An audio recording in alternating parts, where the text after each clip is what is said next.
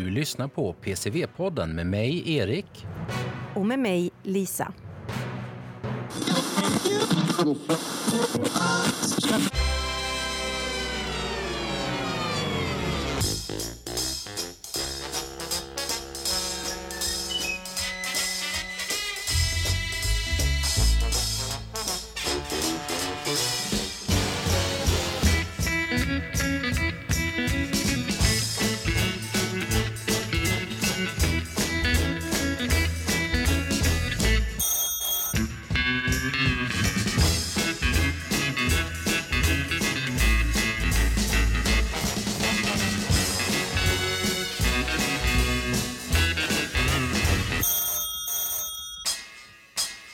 Har vi förlängt vårt intro, Erik? Eller vad var det här för Alltså, gammal bit? Det där var ju faktiskt intro till Ring så spelar vi.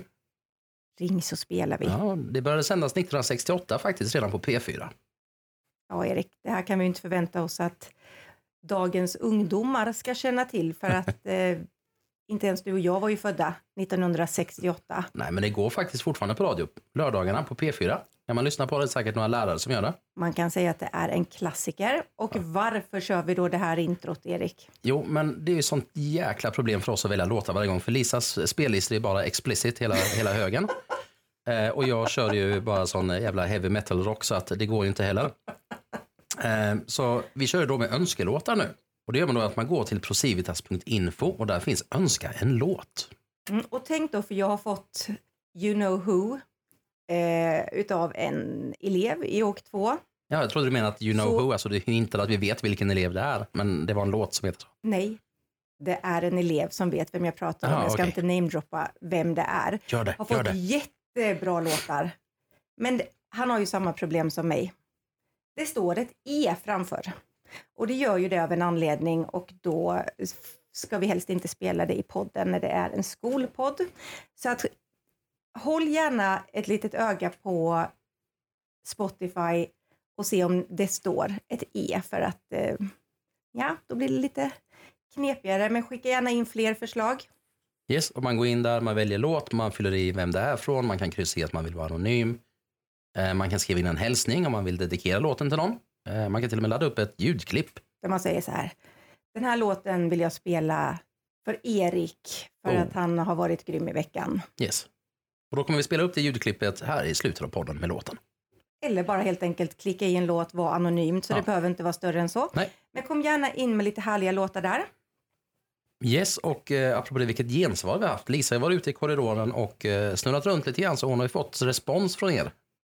Jätteroligt. Folk har börjat lyssna på podden. Vi hade ju Ännu mer. 160-170 lyssningar på förra. Mhm. Jag säger det.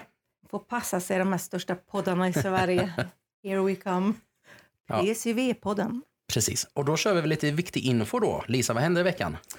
Ja, viktig info. Vi har ju eh, en del lärare på vift kan man säga. Vi har förstelärarna som är iväg på konferens i Stockholm på tisdag. Och till våran huvudstad beger sig även Sanna på onsdag. Och sen har vi Johan som ska åka till Barcelona torsdag, fredag. Det är ju så att hans, en av hans söner bor där ihop med några alumner, 02 år.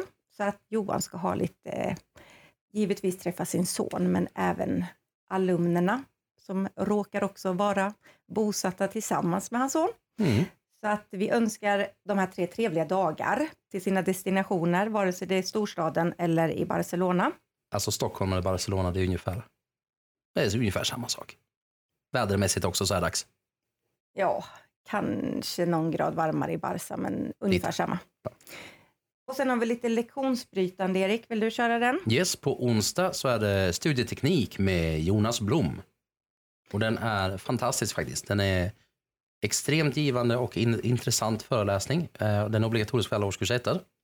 Den är jättenyttig. Det är inte bara sådär, tänk på det här, tänk på det här. Jonas, han, han gör det jättebra. Ja, han presenterar på ett väldigt tydligt sätt. Liksom. Varför ska jag lägga bort mobiltelefonen egentligen? Och Mm. varför ska jag sitta och plugga vid mitt skrivbord och inte vid vardagsrumsbordet? Mhm.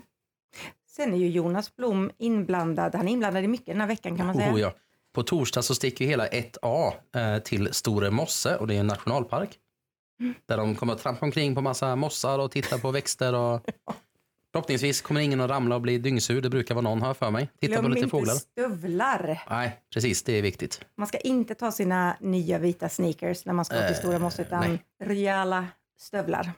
Sen har vi lite födelsedagar. På måndag, det vill säga idag, eh, så fyller då Lars Romanenko år bland annat. Så säg grattis till han.